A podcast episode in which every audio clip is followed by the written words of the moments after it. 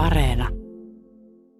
Ja me mentiin pelastusarmeijan tarhaa Lahden keskustassa ja asuttiin siis samalla kadulla. Ja se oli kyllä hyvin erikoinen paikka, että siellä oli niihin sotilasasuihin pukeutuneita hoitajia. Se oli semmoinen vähän laitosmainen monessa kerroksessa vanhassa kerrostalossa ja ja siellä oli 1800-luvun kasvatussäännöt, että lapsia ei saanut ottaa syliin eikä muuta. Tässä kuusi kuvaa ohjelmassa olemme Anita Sepän valokuvien äärellä. Anita Seppä on Taideyliopiston kuvataideakatemian professori, mutta myös laulaja, lauluntekijä Liisa Lux tämä on mielenkiintoinen tämmöinen kaksoisvalotus persoodaan. Me saadaan ehkä näiden kuvienkin kautta. Ensimmäinen kuva on itse asiassa tuollainen mm, jännä siinä mielessä, että siinä tämä musiikki jo näkyykin heti. Olet tuossa ihan muutaman vuoden ikäisenä siskosi Irenen eli Irkun kanssa ja sinulla on iso haitari, niin painava, että et jaksa sitä nostaa edes syliin. Se on tuossa maassa, lepää, voit, seisot sen takana ja Irenellä on iso kitara, 12-kielinen kitara, jonka hän on saanut nostettua ihan tuonne oikeaan soittoasentoon. Ja tämä on jossain päin Hollolan, Pyhäniemen jotain seutuja, Joo. tämä teidän kotinne ja aikakausi on silloin siis 70-luvun ihan alku. Joo, kyllä. Tämä on 72 vuodelta var, varmaan tämä kuva. Ja tosiaan tota, mä oon tässä ehkä kolme vuotta ja mä luulen, että mun sisko on viisi äh, hädin tuskin.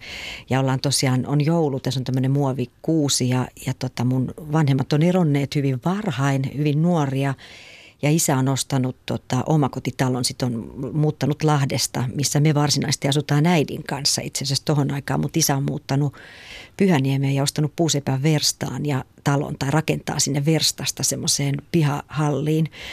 Ja tota, ja mun molemmat vanhemmat harrasti musiikkia, siis isä soitti rautalankaa 60-luvulla semmoisessa lahtelaisessa Harry and the Rackars-bändissä, joka oli joka hyvän näköisiä nuoria kundeja, niin kuin sitä Beatles-henkeä vähän, mutta, mutta suomeksi. Ja, ja, tota, ja äiti laulo myös ja, ja, ja oli hyvin musikaalinen, mutta sitten me ollaan tässä kuvassa isällä siis tosiaan Pyhäniemessä ja, ja, ja tämmöisissä samettimekoissa, kun on joulu. Ja tota mun, mun lapsuuden henkilöistä kaikkein merkittävin, eli, eli Irkku seisoo siinä – mun viere, vierelläni. Toki vanhemmatkin oli merkittäviä, mutta, mutta mun isosisko oli tietysti semmoinen eh, taivaan kansi, jonka perässä mä kävelin eh, aika vanhaksi ja, ja, ja välillä vieläkin kävelen. Nyt mennään välillä vuorotellen toistemme perässä, mutta tässä meillä on oma jouluorkesteri ja, ja, tota, ja Irkku on saanut kitaran tosiaan ilmaan ja, ja mä häntä ikään kuin ihailen tässä katson, että miten se tapahtuu. Oma pituus ei riitä vielä nostamaan tuota valtavaa kouvolaa isän haitaria ilmaan, mutta, mutta täys touhu on selvästi päällä. Äidin nimi on Sinikka ja äh, isän nimi oli Lasse ja äh, he olivat musikaalisia ihmisiä. Mistä tämä oikein heille ja teille kaikille tuli tämä musikaalisuus? No varmaan se on kulkenut kyllä suvun perintönä itse asiassa molemmilta puolilta, että äidin isä oli nuorena Pohjanmaalla rumpali, elätti kiittensä soittamalla ja ja mun äiti on tosiaan hyvin musikaalinen laulo musiik- musiikkiopistossa joskus nuorena ja, ja tota, on hyvin kaunis altto. Ja, ja sitten isä soitti rautalankaa ja, ja vähän soitteli kaikenlaista. Hän ei ollut ehkä erityisemmin taitava minkään soittimen kanssa. Isä kuoli siis kolme vuotta sitten.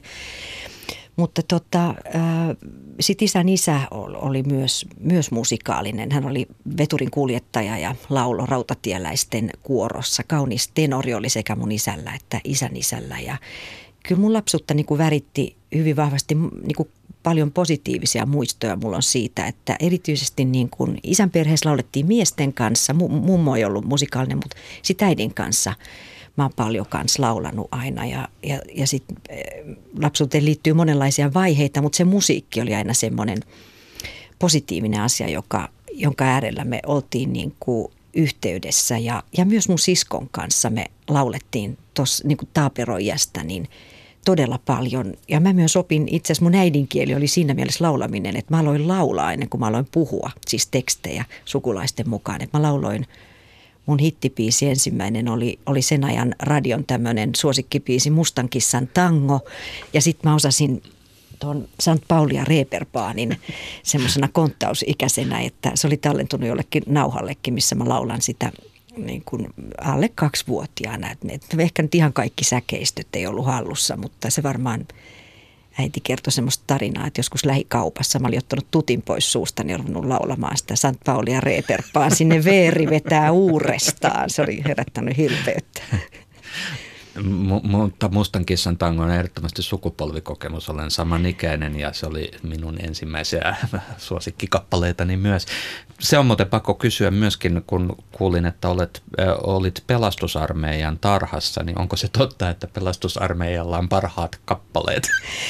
No tota, mä olin kyllä häirikkö tämän musiikin osalta siellä pelastusarmeijan tarhassa. Mun vanhemmat eros siis, mä olin vuoden vanha ja äiti meni, äiti meni sitten Askon – tehtaalle Saksan vientiin töihin ja, ja sitten isä, isä alkoi perustaa tätä omaa yritystä ja muutti sinne Pyhäniemeen. Ja, mutta me asuttiin äidin kanssa siinä vaiheessa ja, ja me mentiin pelastusarmeijan tarhaa Lahden keskustassa ja asuttiin siis samalla kadulla. Ja se oli kyllä hyvin erikoinen paikka, että siellä oli niihin sotilasasuihin pukeutuneita hoitajia. Se oli semmoinen vähän laitosmainen monessa kerroksessa vanhassa kerrostalossa ja ja siellä oli 1800-luvun kasvatussäännöt, että lapsia ei saanut ottaa syliin eikä muuta. Ja mä olin niin sanotulla vauvaosastolla, kun me mentiin sinne. Mä olin vuosi seitsemän kuukautta vanha ja mun ensimmäiset muistikuvat on itse asiassa sieltä. Että mä muistan semmoisen hämärän huoneen, mikä on täynnä vauvan sänkyjä. Ja kaikki vauvat nukkuu ja mä seison tylsistyneenä ja, ja sitten siellä on isot ikkunat ja sen takana lapset laulaa. Siellä oli niin sanotut palleroiset, jonne ylennettiin kolmevuotiaana. Ja sitten mä opin ne laulut, kun mä kuulin, kun ne tuli sieltä lasin läpi ja mä lauloin sit niitä ja rynkytin sitä kaidetta vauva, vauvasängystä pinna seinämää. Ja mä muistan, mun ensimmäinen ajatus, minkä mä muistan, on se semmoinen vankina olemisen kokemus. Että tietysti mä en osannut sitä kielellistää, mutta mä muistan, että mä ajattelin, että voi kun mä pääsisin, osaisin, niin kuin pääsisin pois täältä ja pääsisin tämän aidan yli niin kuin leikkimään niiden isompien kanssa. Ja ja sitten mä lauloin ilmeisesti siellä niin paljon, että mut siirrettiin yli vuotta aikaisemmin sitten palleroisiin, kun muut ei saanut nukuttua. Niin tota, mä olin toinen häirikkö siellä pelastusarmeijassa, mutta mun ihana siskoni Irkku oli siellä aina mun kanssa, niin, niin tota, mä en ollut sielläkään yksin. Me oltiin joka paikassa aina kaksin olisikohan tässä aika toiselle kuvalle. Se, me hyvätään 20 vuotta eteenpäin, mutta musiikki on edelleen tässä mukana. Ja sinä olet tuolla äh, musta kitara sylissäsi äh, kuvan keskialalla. Vieressäsi on äh, Minna, ystäväsi. Hän, lauloiko hän tuossa yhtyessä vai mitä hän tekee? Mä en näe mitään. Joo, siinä on, siinä on tota, Minna, nykyinen Malja entinen Laukkanen, joka oli mun lapsuuden ystävä. Me sieltä, Minna asui sillä kylällä, minne mun isä muutti Pyhäniemeen Lahden lähistölle ja tultiin hyviksi ystäviksi teini-iässä. Minna oli mua muutaman vuoden vanhempi ja lähti opiskelemaan sit kirjallisuutta Jyväskylään. Ja, ja minne mäkin olin halunnut oikeastaan ihan nuoresta asti, että mä hurahdin siinä varhaisteiniässä 12-13-vuotiaana kirjallisuuteen ja luin tosi paljon. Ja, ja Minnalla oli sama intohimo ja, ja sitten molemmat tykättiin laulaa. Ja, ja Minnan, Minnan tota sitten, ehkä se vähän osi vaikutti siihen, että mä hain just Jyväskylään, että Minna oli mennyt sinne vuotta aikaisemmin ja, ja tota, sitten mentiin, mä en ollut lukenut pääsykokeisiinkaan, että Minna sattui olemaan käymässä Pyhäniemessä, kun sitten tuli pääsykokeiden aika ja Minnalla oli pääsykirja. Mä muistan, että mä sitten hänen kanssaan niin kuin automatkan aikana luin, luin sitten ja pääsin Jyväskylään sitten opiskelemaan taideaineita ja aloitin kirjallisuudella.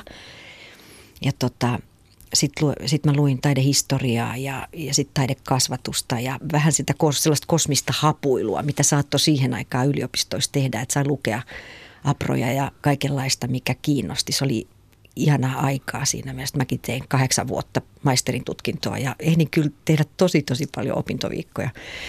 Ja tässä me ollaan siis Ilokiven eli Sikäläisen opiskelijaravintolan yläkerras on, on jotkut opiskelijapileet ja, ja me oltiin oltu opiskelumatkalla Lontoossa taidekasvattajien kanssa, Minna ja minä ja ryhmä muita. Ja siihen aikaan me törmättiin siellä sattumalta tämmöiseen omituiseen ilmiöön, missä joku soittaa levyjä ja sitten siellä on mikrofonit jaossa, että yleisö voi laulaa. Eli karaokebaariin, jota kukaan meistä ei ollut nähnytkään. Ja me tietysti alettiin Minnan kanssa sitten laulaa siellä ja, ja tota, seuraavana iltana, kun me tultiin uudestaan, niin tota, sitten siinä oli jaettu pöydälle tämmöisiä muovisia kukkia ja me sitten keksittiin, että perustetaan tuonne heristä kukkaa coveribändi, kun me laulettiin tietysti ko- kovereita, eli käännösiskelmiä sitten suomeksi vielä laulettiin siellä Lontoossa, mikä herätti hirveästi hilpeyttä ja siellä kun ihmisiä tulla kaduilta kuuntelemaan, että mitä tuolla baarissa tapahtuu. Ja, niin sitten tämä heristä kukkaa teki näitä opiskelijapilekkeikkoja. Tässä kuvassa me näytetään jotenkin yllättävän asiallisilta. Yleensä meillä oli maailman mauttomin meikki ja haettiin kirpputorilta kaikkea mauttomia vaatteita ja Mä en tiedä, miksi me näytetään niin, niin näinkin asiallisilta tässä, mutta, mutta tämä on tietysti, oli hirveän tärkeä aika mun elämässä ja, ja mä lähdin niin kuin Lahdesta Jyväskylään ja löysin, sain niin kuin yhtäkkiä mun ympärillä oli paljon semmoisia ihmisiä, jotka oli kiinnostunut samoista asioista kuin minä.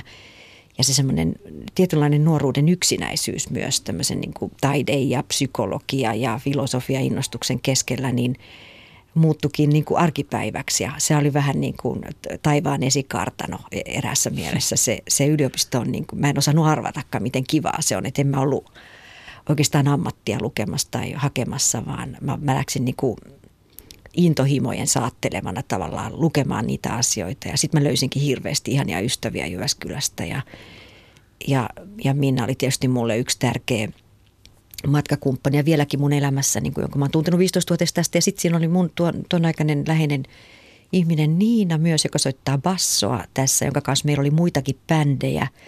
Sellainen Merry Go Round pop-bändi, missä soitti Jussi Siukolla, tehtiin englanninkielistä poppia Jyväskylässä. Ja, ja sitten meillä oli semmoisen lahtelaisen Anttosen Vesan kanssa semmoinen Terra Verde-niminen folk pop folk, folk-bändi ehkä, ei me poppia soitettu, vaan semmoista runo, runo, runoja laulettiin Aale Tynniä ja sitten Vesa teki vähän folk-henkisiä biisejä, että esiinnyttiin sitten jonkun verran teatteriravintoloissa ja tollasissa. Ja, ja sitten se on Matti, joka on myös kirjallisuuden opiskelija, jonka kanssa me sitten aina välillä tehtiin näitä äh, opiskelijakeikkoja, mutta Matti soittaa kitaraa ja, ja jotain iskelmää me tässä veivataan, mutta, tai suorastaan hartautta me näytetään. Ehkä nyt on jotain muuta lautasella. Minkälainen henkinen siirtymä oli siirtymä Lahdesta Jyväskylään? No se oli iso siirtymä sinänsä, että Lahti oli siihen aikaan, kun mä läksin sieltä 80-luvun lopulla aika sulkeutunut kaupunki. Ja se oli urheilukaupunki ja vähän sellainen bisneshenkinen ja, ja siellä, ei ollut, siellä olisi taidekoulu, mutta se oli omaan tavallaan kuplaansa vähän sulkeutunut, että se ei ollut meille lahtelaisille, lahtelaisille niin semmoinen tuttu. Ja Jyväskylässä oli tietysti hirveästi humanisteja, että siellä asui siihen aikaan, olisiko siellä ollut 60 000 asukasta ja 20 000 opiskelijaa. Eli se oli valtavasti nuoria ja isot, niin kuin iso taide tai eh, niin kuin moni, monilta eri taidealoilta opiskelijoita, opettajan koulutuslaitos. Ja, että siellä oli hirveän hauskaa porukkaa ja joka neljäs vastaan tuli ja oli käytännössä humanisti. Eli siihen liittyy tämä taivaan esikartano kokemus, että sieltä löytyi hirveästi samanhenkisiä ihmisiä.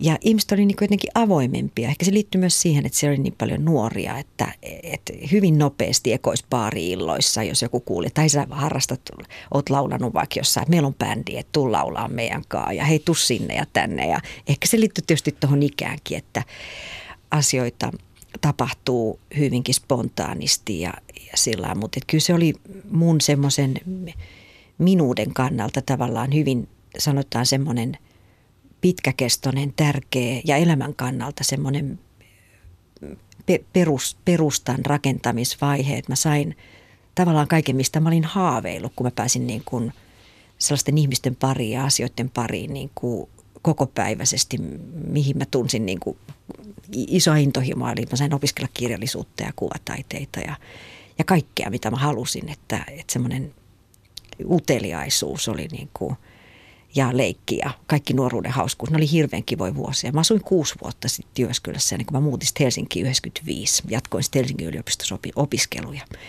myöhemmin. Tässä on taas hypätty, ei nyt ihan 20 vuotta, vähän yli 10 vuotta edellisestä kuvasta ja tota, äh, n- nyt tässä ehkä äh, sitten äh, on aika ottaa tavallaan enemmän esiin tätä toista juonnetta sun elämässä, tätä akateemista puolta, että nyt tässä musiikista me ollaan puhuttu jo paljon ja, ja samaan aikaan sä, ää, sä teit opintoja yliopistossa ja sitten sä teit jatko-opintoja yliopistossa ja teit tohtorin tutkinnon yliopistossa ja sitten aika pian sen jälkeen olitkin jo tämän kuvan äärellä, niin mi, mi, miten tota, tässä nähdään, ehdotin kun näin tämän kuvan ensimmäisen kerran, että tuohan on ilmiselvästi Suomen Turku ja Aurajoki, mutta eipä olekaan.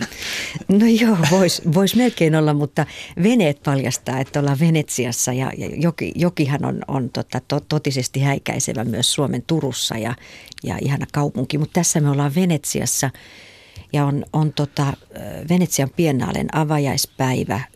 Siinä on Sanni Kraanlaasonen ja, ja Kiasma oli, hän, hän oli silloin kulttuuriministeri. Kulttuuriministeri, sillä. joo, ja sitten Leevi Haapala Kiasmasta ja, ja sitten tämmöistä korkeampaa kulttuuriväkeä Suomen, äh, Italian sieltä instituuteista ja, ja ollaan lähdössä tota, Biennalen avajaisista taideyliopiston tutkimuspaviljongin äh, tiloihin Tsudekkan saarelle, äh, siihen lähe, lähelle Biennalen aluetta. Ja itse asiassa mä oon tässä kyllä taas jo parikymmentä vuotta vanhempi kuin edellisessä kuvassa, eli mä oon tota, ehtinyt aika paljon, monen, paljon mahtuu niin kuin on vettä, vettä virrannut paitsi Venetsian kanaaleissa, niin myös, myös niin sanotusti Saimaassa tässä välissä. Ja, ja vähän, hän mulle kävi niin, että se yliopisto maailma jotenkin vei, vei mennessään, että mä en oikeastaan – suunnitellut koskaan rakentavani mitään akateemista uraa, mutta se semmoinen uteliaisuus on niin kuin säilynyt tähänkin päivään asti. Ja, ja, ja mä oon tietysti ollut tosi onnekas, että mä sain ammatin ja työn niistä asioista, mitä, mitä mä oon palavasti myös rakastanut, eli lukemista ja, ja mietiskelyä ja, ja kaikkea taiteeseen liittyvää tämmöistä pohdintaa.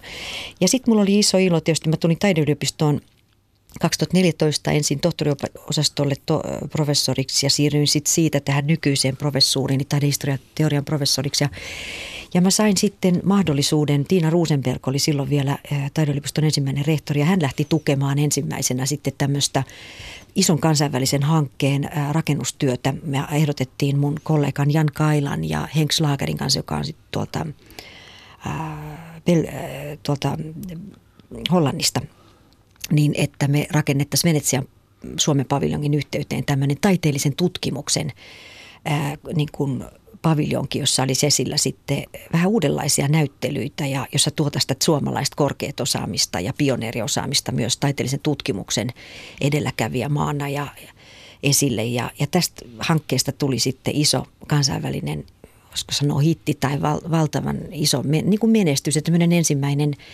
taideyliopiston kansainvälinen hanke, missä kaikki meidän kolme akatemiaa, eli Sibelius Akatemia ja Teatterikorkeakoulu ja, ja Kuvataideakatemia oli mukana.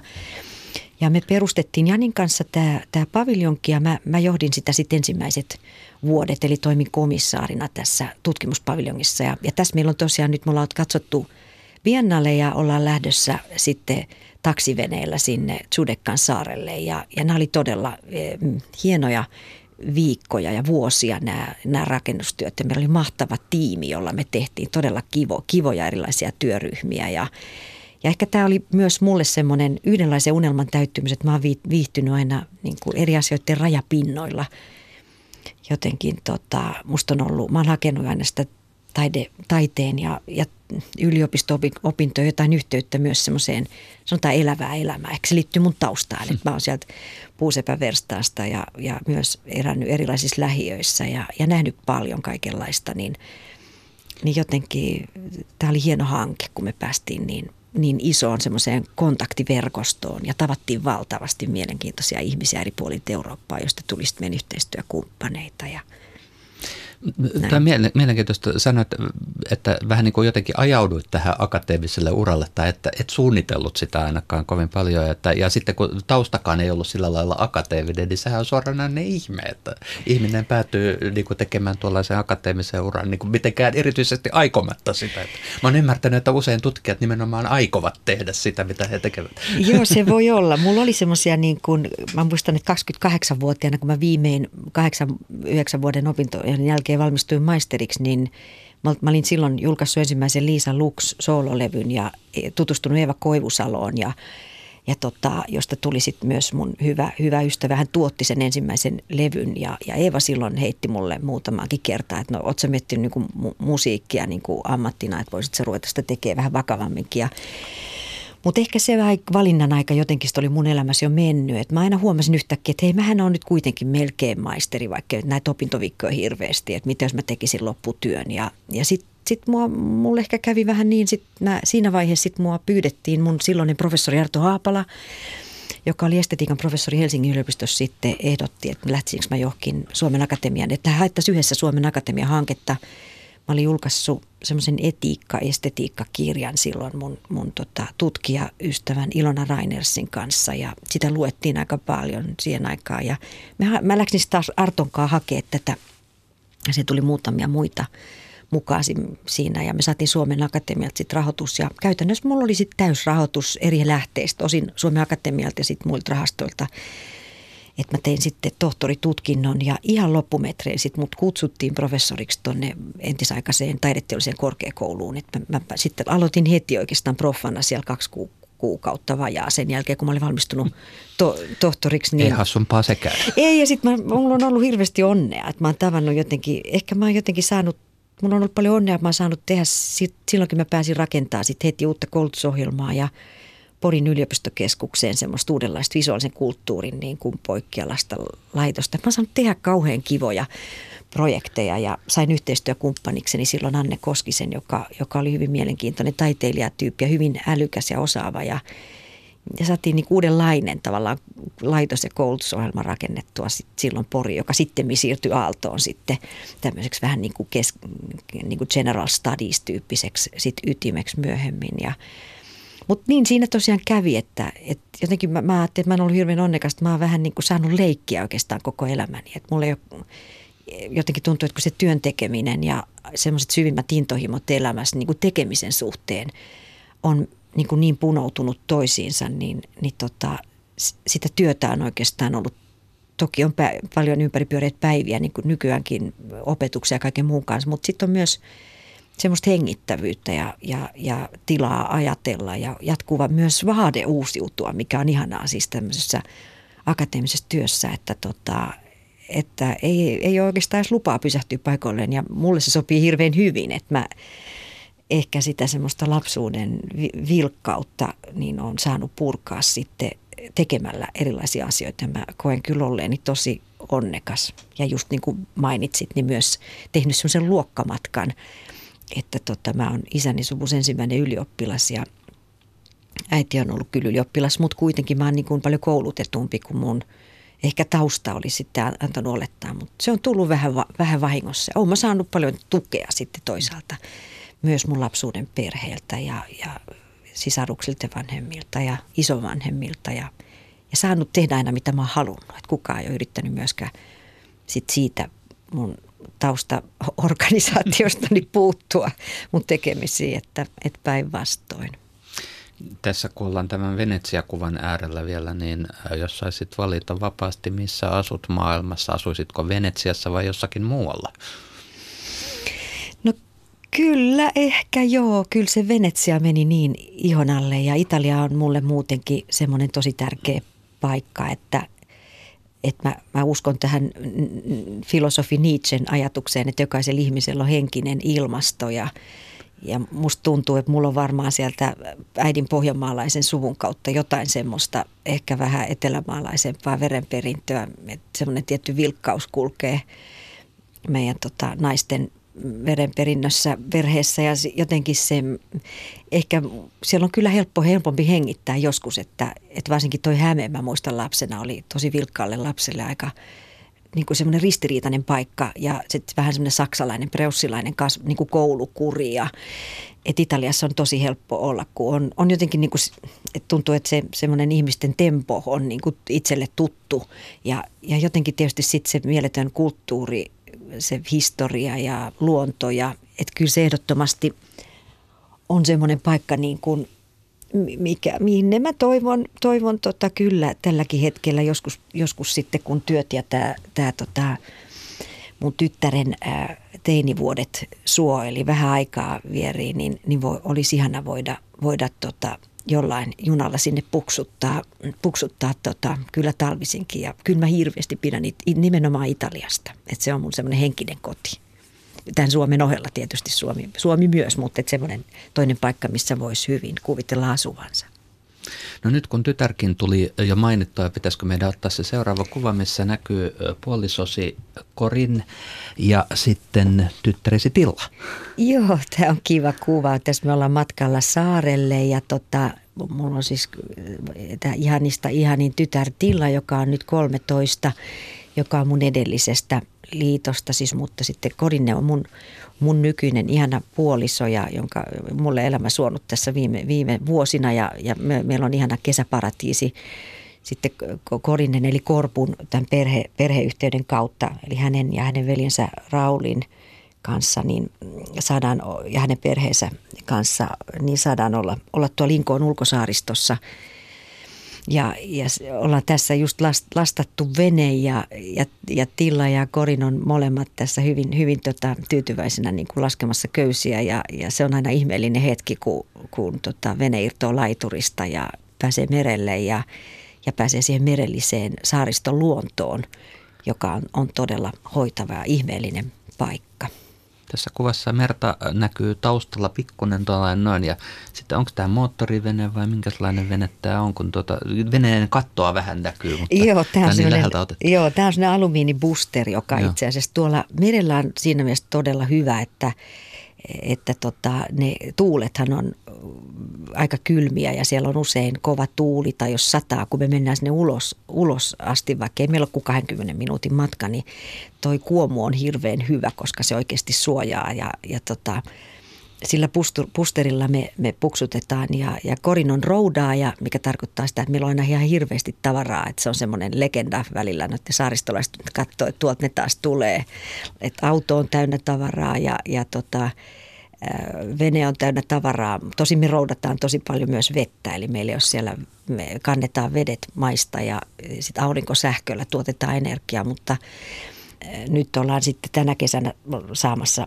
ollaan rakentamassa yhdessä Raulin ja, ja hänen puolisonsa Anna ja Kornen kanssa tämmöistä, että puh, jatkossa puhdistetaan merivedestä se käyttövesi sitten, että saadaan tämmöinen veden puhdistamo, niin ei tarvitse niin paljon kantaa, mutta, mutta tota, pusterilla sinne suhataan joo. Ja pitää olla tosi tarkkana, ettei karahda kiville, että se menee semmoista pientä saaristolaisten kinkkapolkua, jonka Korin ja Raul, että heillä on, heillä on ruumiissa se, se reitti, kun he on lapsesta asti kulkenut, niin he tietää metrin tarkkuudelta ja puolen metrin, missä on kivet, mutta mäkin vaikka olen motoristi, niin mä en, mä en ole uskaltanut alkaa vielä ajaa tuota reittiä. Se on seikkailu. Miten, miten kun tuota sisävesien ääreltä tulee tuonne tuota meren, ja, meren rannalle saaristoon, niin onko se samanlainen muutos kuin Lahdesta Jyväskylään? No se on kyllä itse asiassa. Mä, mähän olin, tota, mulla oli muut, mä niin kuin sitä merta on aina rakastanut ja, ja sitten myös aina pelännyt, ehkä siksi, että mä oon niin kuin järviseudulta ja ne mittasuhteet on niin valtavat ja voimat oikeastikin. Mulla oli, sitten, kun mä olin jossain vaiheessa pur- tuolla Berliinissä, ja Tillan itse asiassa aloittanut Berliinissä koulun, koulunkin viisivuotiaana, mutta että mulla oli lyhyen aikaa purjevene tai viitisen vuotta mun ystävän Tarja Roinilan kanssa sitten myöhemmin jaettiin se ja ja, mutta et mä olin niin kuin sit siinä, siinä aloin sitä mereen niin kuin tutustua purjehtimalla. Ja nyt tietysti kun me ollaan sitten oltu tässä Korinen äh, ja, ja Raulin kesäpaikassa sitten viime kesä, kesät, niin tota, se on hyvin erilainen maailma – ja sehän on myös lintujen maailma. Sieltä pääsee hyvin läheltä seuraamaan niin kuin lintuja, koska ihmisethän on siellä vähän niin kuin häiriötila ja poikkeustila. Ja se saaristoluonto on myös tosi herkkää, että siellä kyllä näkyy ilmastonmuutokset ja kaikki nämä isot kysymykset, joiden äärellä me nyt painitaan, että, että toissa kesänä esimerkiksi levää oli niin hirveästi, että oli viikkoja, että ei voinut uida ollenkaan ja ei mieli kastaa varpaita veteen ja vähän pelottaa pusterin kyydissä, lentääkö lentääkö vettä päälle, kun sitä levää on ollut hirveästi. Mutta sitten siellä näkyy myös se, se semmoinen puhtaan luonnon mahdollisuus ja, ja miksi meidän pitää oikeasti sitä, sitä vaalia ja, ja kaikki se luonnon monimuotoisuus ja ihmeellisyys ja vaihtelevat säät ja, ja sitten kun siellä ei ole katuvaloja eikä mitään, niin se taivas on aivan erinäköinen ja tähtitaivaat ja kuutamot kesäisin on ihan mielettömiä. Siellä on joka yömelkään, jos näkyy kuu. Siellä on usein semmoisia hyvin raskaita keltaisia kuita, jotka roikkuu ihan niin kuin horisontissa. Ne on ihmeellisiä. Mm. Ja, ja maailma näyttää tosi, tosi kauniilta siellä. Et silloin kun ei ole sitä levä, levä arsenikin hajusta levämattoa, niin tota, onneksi sitä nyt viime kesänä esimerkiksi ollut, mutta kyllä Itämeren puolesta totisesti ja luonnon puolesta niin kuin kannattaa ja pitää kaikki keinoin taistella. Että se, siitä kyllä tuolla tulee hyvin tietoiseksi. Ja tässä ollaan siis Anita Sepän valokuvien äärellä. Nyt kun ö, sinulla on nämä kaksi puolta, tämä tavallaan tämä taide teorian professoripuoli ja sitten tämä laulaja laulun tekijäpuoli. Niin tämä on aika mielenkiintoista tämä vielä, vielä tästäkin kuvasta, niin kun ajattelee tämän äh, saaristokuvan äärellä olla, niin onko joku ympäristö, miten ympäristö vaikuttaa siihen, että mitä sä haluat tehdä siellä tai näin, että tuoko saaristo laulun tekijän vai taideteoreetikon esiin vai, vai tota, menee, limittyykö nämä jotenkin? No tota varmaan, siis saarellahan on mahdollista ja ihanaa niin kuin ylipäänsä kuulla ajatuksiaan ja, ja saarella on tietysti se on siinä mielessä erityisen musikaalinen ja, ja soiva paikka, että, että Korinen veli Raul on muusikko ja, ja siellä on semmoinen ihmeellinen – huilun soitto kuuluu usein metsästä. Tietää aina, missä Raul kulkee, niin siellä aina soi jokin. Että jos Raul on metsässä, niin hän on niin kuin Pan, muinainen Kreikan jumala, niin hän soittaa huilua aina metsässä ja tietää aina, että ahaa, että Raul, Raul on tuolla päin saarta nyt. Tai sitten hän soittaa kitaraa sähkö, merelle usein siellä kalliolla seisten, että siellä soi todellakin päivittäin, päivittäin koska Raul, Raul soittaa, se on ihanaa. Ja myös Anna Raulin vaimo soittaa pianoa, että siellä on hirveästi musiikkia ja ja välillä me lauletaan. Meillä on sitten, kun ystäviä käy, niin meillä on tämmöisiä kansanlaulu. Annan kanssa ollaan laulettu paljonkin ja, ja, tota, ja välillä siellä on nuoria. Meillä on karaoke-juhannuksia ja tämmöistä. Mutta kyllä me siellä niinku, me musisoidaan huviksemme. Raul tietysti soittaa työkseen ja kyllä mä nyt varmasti, esimerkiksi ensi kesänä nyt me ollaan aurinkosähköä rakennettu enemmän. Meillä on ollut vähän ehkä siitä virrasta – virtaa vähän niukalaisesti, mutta et nyt, nyt sitten kun meillä on sitä 100 prosenttista aurinkosähköä jatkossa vähän enemmän, niin voi olla hyvinkin, että tulee olla rakennettu vähän sen kaltaisia toimia, että voidaan tehdä sitten siellä myös jotain demoja ja, ja ehkä kirjoittaa ja tällaista. Että varmaan tullaan nyt olemaan enemmän siellä.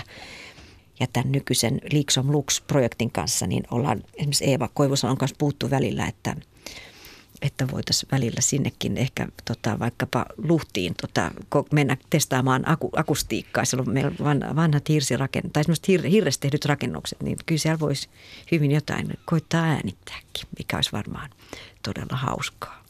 No nyt kun tämä Lixom Lux tuli mainittua, niin sitten meidän on pakko ottaa se kuva, jossa tämä Lixom Lux näkyy. Eli siinä, siinä on tämä yhtye, eli äh, sinä Rosa Lixom ja sitten Eeva Koivusalo. Ja te istutte tai seisotte, poseeraatte tässä äh, Rosa Lixomin työhuoneella tuolla kaapelitehtaalla Helsingissä. Ja, ja tämä on siis äh, tämmöinen, miksi tätä nyt voi, miten te luonnehditte? Tämä on jollain lailla kantaa ottavaa ää, nykymusiikkia tai nyky, nyky mitä musiikkia? No joo, joo tämä on todella tota, ollut, ollut tota tämmöinen supermahtava juttu saada siis tehdä yhdessä näiden kahden mahtavan tyypin eli, eli Rosan ja, ja Eevan kanssa – lauluja ja, ja hehän on molemmat mun hyviä ystäviä. Niin kuin mä kerroin, Eeva mä oon tuntenut parikymmentä vuotta jo musakuvioista ja ollaan tehty näitä Liisa Lux-levyjä aiemmin yhdessä ja ja, ja Rosan mä tunnen myös jo vuosien takaa ja hän on, hän on mun todella läheinen, hyvä, rakas ystävä myös. Ja, ja tota, Tämä on eräänlainen nyt promokuva siitä, että, tai promokuva, joka kertoo siitä, että me ollaan yllättäen tosiaan saatu lauluja yhdessä valmiiksi. Ja, ja tässä aloitettiin, tämä juttu lähti liikkeelle ehkä viitisen vuotta sitten sillä tavalla, että Eeva tuli käymään mun luona kylässä. Ja tota, oltiin siinä istuttu iltaa ja, ja sitten Eeva kysyi, että no onko sulla mitään uutta pöytälaatikossa? Ja mä sanoin, että no, ei mulla ole, mutta että mä oon niin välillä miettinyt, että olisi kiva, tai mä itse kaipaisin niin kuin lauluja, jotka puhuisi niin jotenkin suoraan tästä ajasta, että jotka olisi niin kuin oikeasti sidoksissa niihin asioihin, mitkä on tässä ajassa tärkeitä. Ja sitten sanoin, mulla on sellainen fantasia jostain syystä tullut mieleen välillä, että voisikohan Rosa innostua kirjoittaa laulun tekstejä. Ja ehkä tämä oli jotenkin tullut mulle mieleen siksi, kun mä tietysti ihailen monin tavoista Rosan kapasiteettia, eh, niin kuin monimuotoista taiteellista kapasiteettia, mutta myös niin kuin kykyä katsoa asioita suoraan niin kuin niiden ytimeen ja tavallaan sanoa, mikä on totta niin kuin asioista, semmoinen niin kuin puhua suoraan. Ja, ja mä ajattelin, että jos Rosa innostus kirjoittaa tekstejä, niin, niin se olisi aivan mahtavaa, että me saataisiin jotain ihan, ihan niin kuin uudenlaista niin kuin laulua tehtyä niin kuin niistä elementeistä ja Eeva palasi sit siihen parikin kertaa, että se, se on jotenkin semmoista läppää siinä aluksi ja että no hei, että, että totta, se oli todella hyvä ajatus. Ja no sitten mä ajattelin, että mä otan nyt sitten Rosa yhteyttä ja mä kysyn, mitä sä tuumaat, että innostuisit tekemään lauluja. Ja Rosa sanoi, että en mä osaa lauluja tehdä tai en mä ole tehnyt lauluja. Ja sitten hän oli kirjaus silloin tulossa ja, ja tota, sitten mä kysyin ehkä vielä toisen ja ehkä kolmannenkin kerran. Ja, ja sitten hän sanoi, että no katsotaan, että he oli lähes purjehtimaan kesäksi ja, ja tota, hän miettii ja sitten syksyllä yhtenä päivänä hän oli junalla sit matkalla johonkin Joensuuhun ja sitten alkoi tuuttaa sähköpostissa biisin tekstejä ja, ja osa oli ihan laulun muotoon valmiiksi kirjoitettu, osa oli fragmentteja ja, ja, ja me oltiin, mä tietysti meilasin ne sitten Eevalle saman tien ja me oltiin ihan, että vau, että ihan mielettömiä tekstin, tekstejä tuli nyt ja, ja, ja tota, osa fragmentteja, osa valmiit laulutekstejä ihan ja, ja yhdeltä istumalta kirjoitettu ja siitä se lähti ja, ja me ollaan sitten pikkuhiljaa Eevan kanssa pyöriteltiin niitä kolmisen vuotta ja nyt sitten viime vuonna alettiin tehdä ensimmäisiä levytyksiä. Saatiin sitten Roni Martin mukaan, mukaan tota, ja, ja Eeva soittaa ja tuottaa Roni, Ronin kanssa siis tätä juttua. Ja, ja Mamba Asefa tuli sitten soittaa lyömiä. Ja, ja, ja me ollaan kaikki hirveän innossa, meillä on tosi hauskaa ja istutaan usein nyt myös iltaa ja, ja kuunnellaan näitä biisejä. Ja, ja hyvin monenlaisia teemoja on lautasella. Että meillä on nyt ollut kaksi tämmöistä vähän niin kuin ehkä voisiko sanoa nykyajan agitproppia, jossa puhutaan niin kuin ehkä tästä yhteiskunnallisesta ja poliittisesta maailmasta jollain tavalla. Ja sitten sit on tulossa erilaisia tähän ilmastoon ja ihmisen asemaan luonnossa liittyviä teemoja. Ja, ja Rosan tekstit on todella, todella upeita. Ja, ja Eevan ja Ronin ja Mamban kanssa tietysti mitä mainiointa niin kuin saada tehdä tätä musiikillista maailmaa, että et Eeva on huikean taitava rakentamaan kaikkea sitä, niin, niin tota, kyllä tässä levyä nyt vähitellen sitten tehdään. Ja, ja tosiaan ehkä tämä on meidän kaikkien kokemus, että meillä on puuttunut viime vuosina tämmöiset kantaottavat mm. laulut. Ja, ja se 60-luvun laululiike on ollut tosi tärkeä, mutta siitä on aikaa. Mm. Että et me yritetään niin kuin nyt vähän kuroa umpeen tätä siltaa ja, ja puhua näissä lauluissa niin kuin tästä ajasta. Mm. Miten tämä sun oma taiteilijanimi Liisa Lux, niin miten se syntyi? Tai sit, se on ollut sulla siis pitkään. Se tuli jo tuolla, se vilahti tuolla meidän aikaisemmassakin keskustelussa jo, oliko se jo 90-luvun puolella vai milloin? No se tuli 2000-luvun no. ehkä siinä ihan alussa. Mm, Mä olin jotenkin äh, tarjonnut Texikaali Recordsille äh, jotain demoja ja, ja Martti, Martti Heikkinen tar, tarttui niihin ja sitten julkaisi multa ekoja biisejä. Ja, ja tietysti sitten mä olin jotenkin siinä, mä olin aloittanut jo opettaa yliopistossa silloin – että mä olin semmoinen 30 tienoilla. Ja jotenkin mä ajattelin, että se, mä en hirveästi kaivannut kuitenkaan semmoista julkisuusjulkisuutta.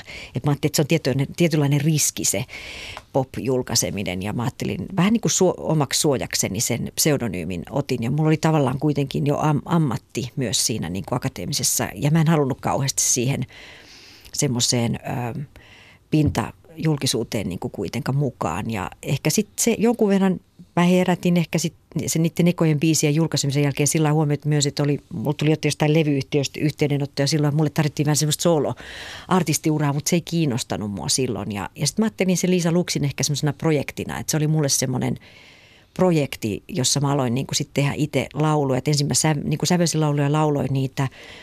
Helena Sinero sanotti, sanotti semmoinen ensimmäisen levy ja sitten toiselle levylle sitten mä tein itse jo enimmäkseen sanotukset ja – ja Eeva oli mukana ja, ja Miikka Paatelainen ja Janne Haavisto ja moni hienoja muusikoita. Mä sain sitten niinku Teksikallin kautta, mä tutustuin myös heihin ja, ja se, se, oli mulle tietysti valtava kokemus, että kun mä, mulla ei ole mitään musiikillista koulutusta, että mä pääsin suoraan tekemään näiden supertaitavien muusikoiden kanssa tätä Liisa Lux-projekteja, jotka auttoi mua niinku kuitenkin rakentaa sitten ne biisit valmi. Niinku, että mä, mä tein niinku biisit, mutta sitten että me saatiin ne sovitettua ja tehtyä, niin sehän oli sitten todella paljon niinku näiden musiikillisten huippuosaajien varassa ja, ja se on ollut semmoinen kasvumatka ja tietysti mulla on ollut muita töitä välillä ja, ja elämää ja, ja, ja lapsia, perheitä ja kaikkea. Sitten mulla on usein mennyt tämmöinen kymmenisen vuotta, että sitten sit tämä projekti aktivoituu. Mä ajattelin, mä voin ihan hyvin tehdä tätä vaikka satavuotiaaksi, jos mä elän. Ja, ja tota, nyt mä oon iloinen, tosi iloinen, että musta tuntuu, että tämä, Liisa Lux-projekti on saanut tämmöisen mielettömän, tämä on mun, niin kuin mun oma tekeminen,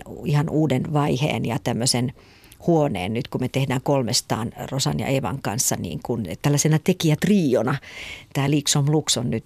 Ja sitten tietysti tämä Liiksom niin kuin valoa, niin tuntuu myös semmoiselta hauskalta sanaleikiltä valoa niin kuin tässä ajassa, jota varjostaa nyt monenlaiset varjot. Että onpa se sitten proppia tai akittia, niin, niin tota, jotain sen kaltaista me haetaan. Ja ilman kuitenkaan nyt sit sitä 60-luvun paatosta. Että et Rosan tekstithän on hyvin hieno, hienosyisesti, niin kuin, välillä aika surrealistisestikin tästä ajasta puhuvia, mutta aina niissä on joku tosi osuva pointti ja nuoli ja, ja sitä kaikkea me yritetään ihmisten kanssa jakaa. Ja myös tehdä sellaisia lauluja, joista ainakin osa olisi sillä tarttuvia, että niitä voitaisiin ihmisten kanssa myös yhdessä laulaa. Mm. Että kyllä laulussa on voimaa. Mä, mä uskon siihen, että, että jos taiteessa on voimaa ja tiedossa on voimaa, niin, niin laulussa sitä voimaa vasta onkin. Että, ja, ja jaetussa laulussa siinä, että voidaan jakaa musiikkia yhdessä niin, ja olla yhdessä sen tekemisen äärellä, niin se on jotenkin ihan ainutlaatuinen kokemus. Ja musta tuntuu, että sen, kun mä sanoin tuossa alussa, että mun varhainen äidinkieli on se laulu, niin kyllä mä sen löydän sillä ruumiistani vieläkin, että – kyllä musta tuntuu, että se on semmoista syvintä ehkä onnellisuutta, kun saa laulaa ja olla toisten kanssa niin tehdä sitä musiikkia. Vaikka mä tavallaan niin kuin oikeastaan osaa hirveästi mitä, mä vaan teen sitä lapsenomaisesti vähän, mutta niin kuin leikkimällä. Mutta mut puuttuu niin kuin ne nuotilukutaidot ja kaikki perustaidot, mutta, mutta se on semmoiseen onnellisuuteen pohjaavaa. Ja tietysti tässä ollaan myös vakavien teemoja sitä äärellä, mutta myös leikkiä ja, ja semmoista yhdessä tekemistä ja jakamista – ja se on tässä Leaks Lux-projektista musta hirveän tärkeää ja arvokasta mulle, että, että meillä on nimenomaan nyt tämmöinen kolmen naisen tekijätrio. Että me, me ei poseeratakaan bändinä niin kuin yleensä, vaan me ollaan tämmöinen biisin tekijätrio. Että me tehdään niin kuin, meistä kumpuaa yhdessä tämän, tämän projektin musiikki. Ja sitten tietysti mukana nämä hienot muusikot, niin, niin, tota, niin voisiko parempaa toivoa? Niin, kuudes kuva on ö, ottamaton kuva, semmoinen kuva, mitä, mikä olisi kiva ö, ainakin kuvitella otettavaksi joskus. Ja mitähän se nyt sitten ö, sinun kohdallasi voisi olla? No kyllä se varmaan liittyy jollain tavalla tuohon Italiaan, mikä tässä vilahti, vilahti tota aikaisemminkin ja, ja vähän eteläisempään Eurooppaan. Ja toisaalta mä ajattelin, että ne asiat, mitä mä oon elämässäni tehnyt, on niin kuin elämän läpäiseviä, pitkäkestoisia, että, että mä en usko, että mä vielä eläkkeelle jäädessäkään lopetan näitä omia intohimoja, niin että niitä mä varmaan tuun tekemään. Mutta kyllä mä kovasti haaveilen puolisoni Korinnen kanssa ja, ja nyt yllättäen jo tyttäreni Tillakin on vähän ilmassut, että hän, hän lähtee sitten Pariisiin, kun hän – on lukion käynyt ja ystäväkin on kuulemma jo lähdössä mukaan, niin, niin kyllä me sitä Italiaa tässä paljon pohditaan, että josko, josko siellä voisi tai jossain eteläisemmässä sitten jossain vaiheessa elämää, niin vähän, vähän viipyä enemmänkin ja, ja tota, Korin on jäämässä ehkä tässä nyt sitten vähitellen. Mua muutaman vuoden vanhempi, niin vähän aikaisemmin eläkkeelle, niin ehkä sitten siinä vaiheessa tulee joku tämmöinen siirtymä, että tuohon työhön liittyy paljon semmoista – että musta tuntuu, että mä saan rakentaa noiden nuorten ihmisten kanssa taideyliopistossa kuitenkin tällä hetkellä paljon semmoista dialogia, joka on hirveän ravitsevaa myös, että et, et sellaisia uusia ajatusmatkoja niin kuin tälläkin hetkellä auki liittyen just siihen, että miten me voitaisiin löytää uusia näkökulmia niin kuin ilmastonmuutokseen ja taiteeseen ja taidepedagogiikkaan ja sitten toisaalta tämmöiseen niin kuin antirasistiseen historian uudelleen tulkintaan kaikkea kauhean mielenkiintoisia uusia juttuja. Mä odotan tulevaisuutta myös sillä tavalla, että tämä jatkuva itseopiskelu myös pitää niin kuin liikkeessä ja avaa uusia maailmoita ja on ihana saada jakaa sitä niin kuin nuorten ihmisten kanssa, mutta että tulevaisuus on siinä mielessä valossa, että tälle matkalle mä luulen, että ei tule loppua niin kauan kuin henki pihisee. Liisa Luksin tulevaisuus on valoisa. Se on tätä, niin, ja jos vielä kyllä. kuvista puhutaan, niin kuvissa, valokuvissa on valo on ihan tärkeä elementti. Joo, kyllä, nimenomaan, näin voi sanoa.